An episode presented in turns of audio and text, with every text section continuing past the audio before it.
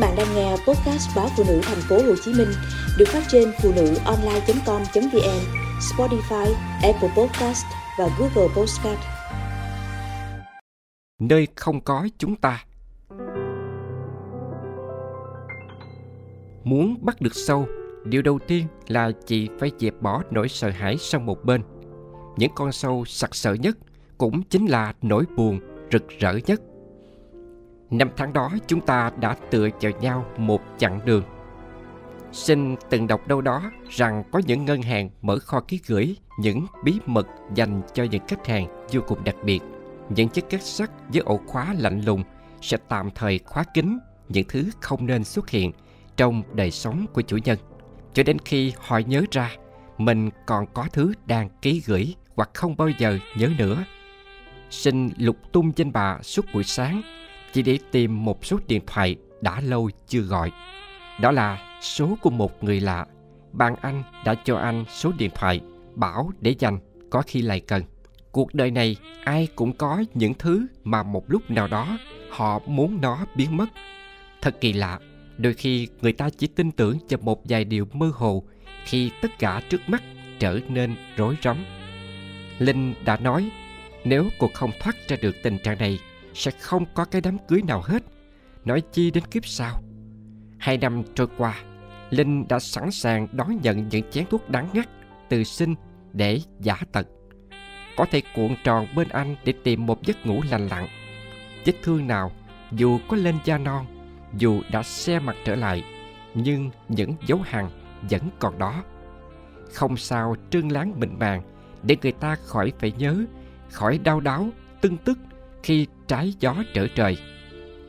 Giọng của cô gái lạ không phải thứ khiến anh run rẩy, chính là những thứ anh sắp ký gửi cho người lạ.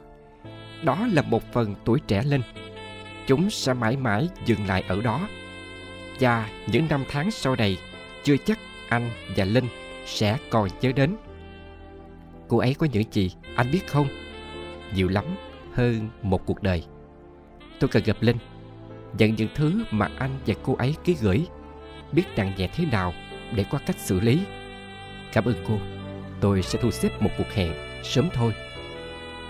Quán trắng, bàn ghế gỗ nằm im lìm dưới dòm cây suri đang ra qua tím ngắt, hứa hẹn một mùa quả trĩu cành. Không biết là giống suri, chua hay ngọt, nhưng nhìn lên dòm lá, cô bỗng thấy lòng mình thư thả lạ lùng. Quá ra cái cô nàng khách lạ mà xin nói, cũng là người tâm lý lắm mới chọn chỗ này. Như thể nó chỉ dành riêng cho linh, chỉ linh thôi.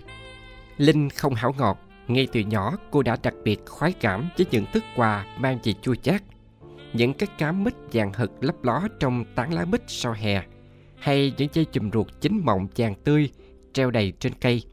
Những thứ ấy chỉ cần dầm chút mắm đường, thêm tỏi ớt là đã đủ vị chua cây đắng chát còn những thứ ngọt lành, cô chỉ ăn chút ít rồi thôi, không hảo. Nếu chị cứ tẩm ướp cuộc đời mình bằng thứ gia vị đó, bảo sao cuộc đời có thể ngọt ngào lên được? Gia vị có thể thay đổi được nhưng một người đàn ông ngọt ngào khiến cuộc đời mình bình an thì thật không dễ gì. Cô gái áp bàn tay mắt lạnh lên tay linh. Cái sự mắc lạnh dễ chịu đó khiến những dây thần kinh của cô thư giãn ngay lập tức. Phần nữa cặp mắt màu hạt dẻ rất kỳ lạ của cô gái chừng như đang hút mất tâm trí Linh từ lâu rồi. Linh không còn cảm thấy khó chịu. Giọng cô gái như tiếng suối reo róc rách trong rừng thông, nên Linh và anh gặp nhau. Trong những bối rối ngỡ ngàng, mẹ nói mình bệnh thì mình lên núi lên rừng, nghe tiếng chim ca, tiếng nước chảy, tiếng gió reo.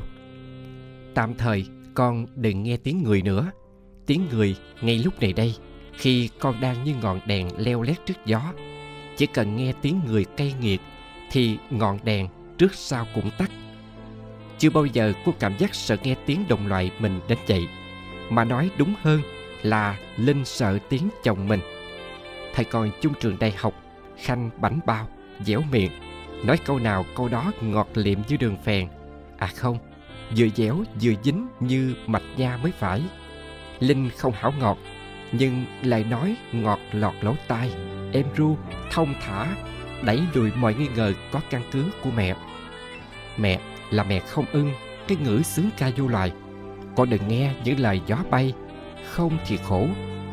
Linh nhớ lại lời mẹ, không chừng ứa nước mắt.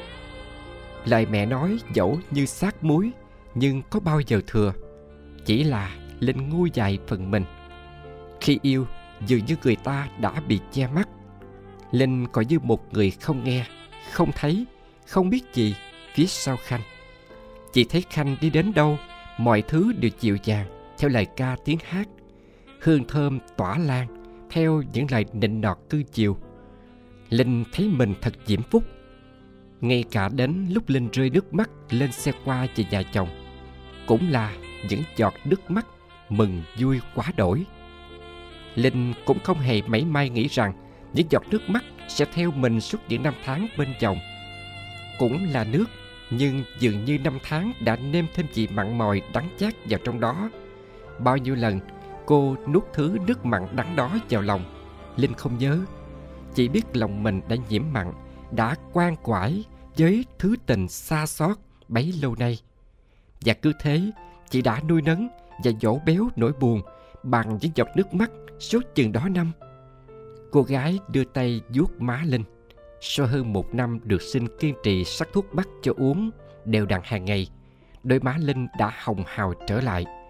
Xin nhớ rằng cái hôm anh gặp cô trên đồi, nếu không có thêm một hai người trong làng đang đi tìm củi, thì anh đã nghĩ Linh không phải người trần. Quá ra những năm tháng đó và căn bệnh đó, tiếng nói lúc nào cũng lặp đi lặp lại trong đầu như ra lệnh đó. Chỉ có một mục đích duy nhất là không cho cô sống. Cô chỉ tồn tại trong thân xác rã rời, tưởng chừng như một thân cây mục ruỗng. Cái thân cây đó, Khanh đã đục khoét cho nó lở loét từng ngày, bằng những lời cay nghiệt nhất. Cô gái hỏi, chỉ biết nhờ đâu mà một cái cây có thể lớn lên tươi tốt và cho ra quả ngọt như cây suri kia. Linh ngẩn người. Tôi nào phải một người làm giường. Cô gái mỉm cười, nhấp ngụm trà bạc hà the mát. Giọng cô gái mới thật êm ái làm sao, như gió thoảng. Một thứ gì đó khoan thai nhẹ nhàng như không. Nhiều năm qua, Linh mơ hồ đi tìm một điều gì đó chừng như mình có hoặc từng có nhưng đánh rơi đâu đó cái gì đó cơ hồ nhẹ nhàng êm ái như giọng nói của cô ấy ư cái cây tươi tốt không hẳn chỉ phân bón tốt, mà nhờ không có con sâu nào ký sinh được trên thân thể nó chị à. Thôi nào, em sẽ giúp chị bắt sâu, từng con từng con một. Cô gái đặt trước mặt linh một chai thủy tinh với cổ chai cao nghệu linh không hiểu chuyện gì đang xảy ra. Đây là những gì mà cả cô và sinh đều không biết trước. Muốn bắt được sâu, điều đầu tiên là chị phải dẹp bỏ nỗi sợ hãi sang một bên. Những con sâu sặc sỡ nhất cũng chính là nỗi buồn rực rỡ nhất, chính là thứ ký sinh dai dẳng nhất trong thân thể và tâm hồn mỗi người. Chúng cần được gấp ra, nhẹ nhàng nhưng dứt khoát. Linh điềm nhiên ngồi đối diện khanh. Kẻ chồng cũ không còn là một nỗi sợ, mộng mị đầy ám ảnh nữa. Chẳng phải cô ấy đã bảo linh không cần phải sợ hãi điều gì nữa đó ư. Khanh cuối cùng cũng chỉ là một thứ ký sinh, không hơn, không kém. Thậm chí, thứ ký sinh hèn hạ đó còn ăn bám vào số tiền trợ cấp hàng tháng linh gửi cho hai đứa con. Hèn đến mức từ bao giờ gã biến cô thành chủ nợ, cả món nợ tình lẫn nợ tiền. Mà lẽ ra, gã nên là người phải trả hết cho linh, trả hết. Việc cớ gì? Mà cô đòi lại hai đứa nhỏ. Đừng có mơ. Linh cười nhạt, không mơ đâu. Anh đừng có mà tin tướng điêu ngoa lên như thế. Tôi có đủ bằng chứng về việc anh thất nghiệp, thậm chí nghiện ngập. Nhiều đó thôi là đủ để tôi đón tụi nhỏ về rồi. Gã đấm tay lên mặt bàn và định sẽ làm gì đó tiếp theo, nếu sinh không túm áo gã. Với cái nhìn bỏng rát như suýt thiêu sống gã xin chưa và sẽ không bao giờ cho phép ai kể cả gã động đến linh và sau này là hai đứa con của cô ấy linh thoáng chút e dè trước sự hung hãn của gã chồng cũ nhưng rồi bình tâm ngay bởi cô biết từ nay mình không bao giờ đơn độc. Như lúc Linh căng thẳng trong phiên tòa, Sinh cũng đã luôn hướng mắt về cô, động viên, khích lệ.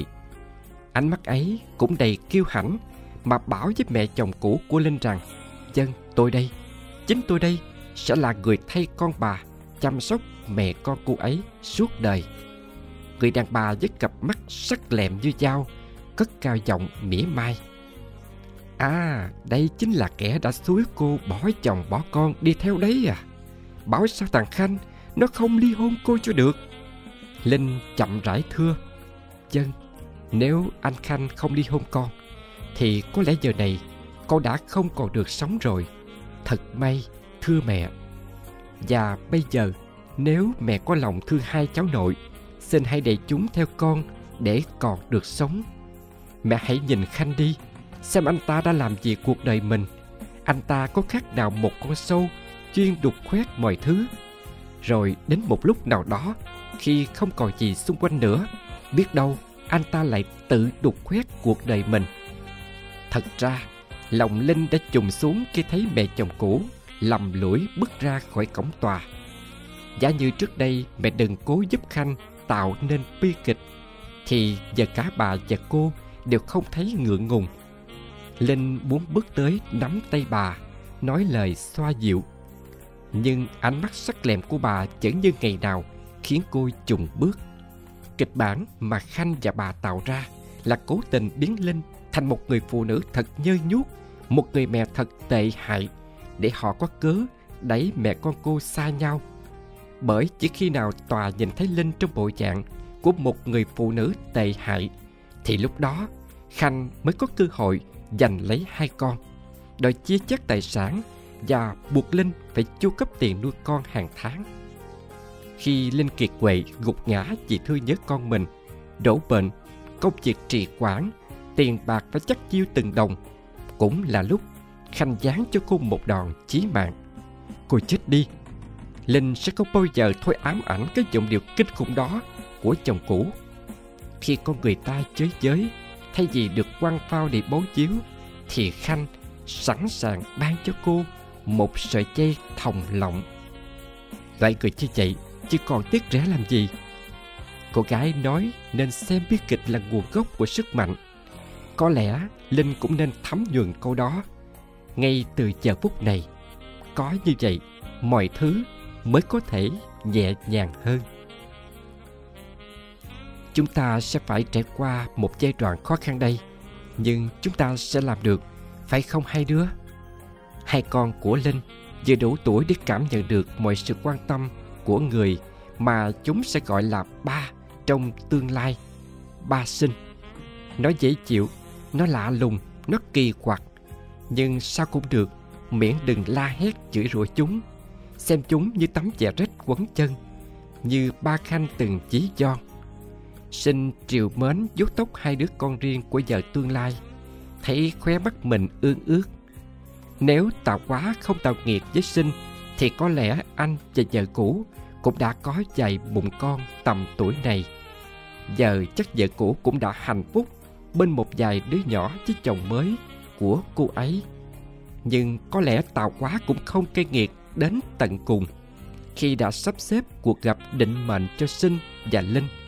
Trong cái ngày Linh tưởng mình đã ở trên giới cuối cùng của cuộc đời rồi. Nhưng cô gái ấy đã nói mọi thứ chưa hẳn là tận cùng. Cô đã mang cái chai thủy tinh đi cái chai đã chứa hết mọi bí mật u ám, một quãng đời đầy nước mắt của Linh trong đó. Rồi cô ấy cũng sẽ mang một vài cái chai khác cho những người khác cũng từng giống như Linh. Đó là công việc của cô ấy, giải mã và cứu rỗi những tâm hồn xanh xao, ốm yếu như Linh. Cho họ sức mạnh, nguồn sống mới. Cô ấy là chuyên viên tâm lý giỏi nhất mà bạn đã giới thiệu cho sinh. Cô ấy mang nó đi đâu hả anh? Một nơi bí mật, một nơi mà sẽ không có chúng ta ở đó. Chúng ta chỉ cần ở đây, tận hưởng mọi thứ xứng đáng. Chỉ vậy thôi em. Ừ vậy, thôi thì đừng nghĩ chi đến cái nơi đau khổ, cái nơi mà mãi mãi sẽ không có chúng ta ở đó, anh nhỉ? Còn gì đâu nữa mà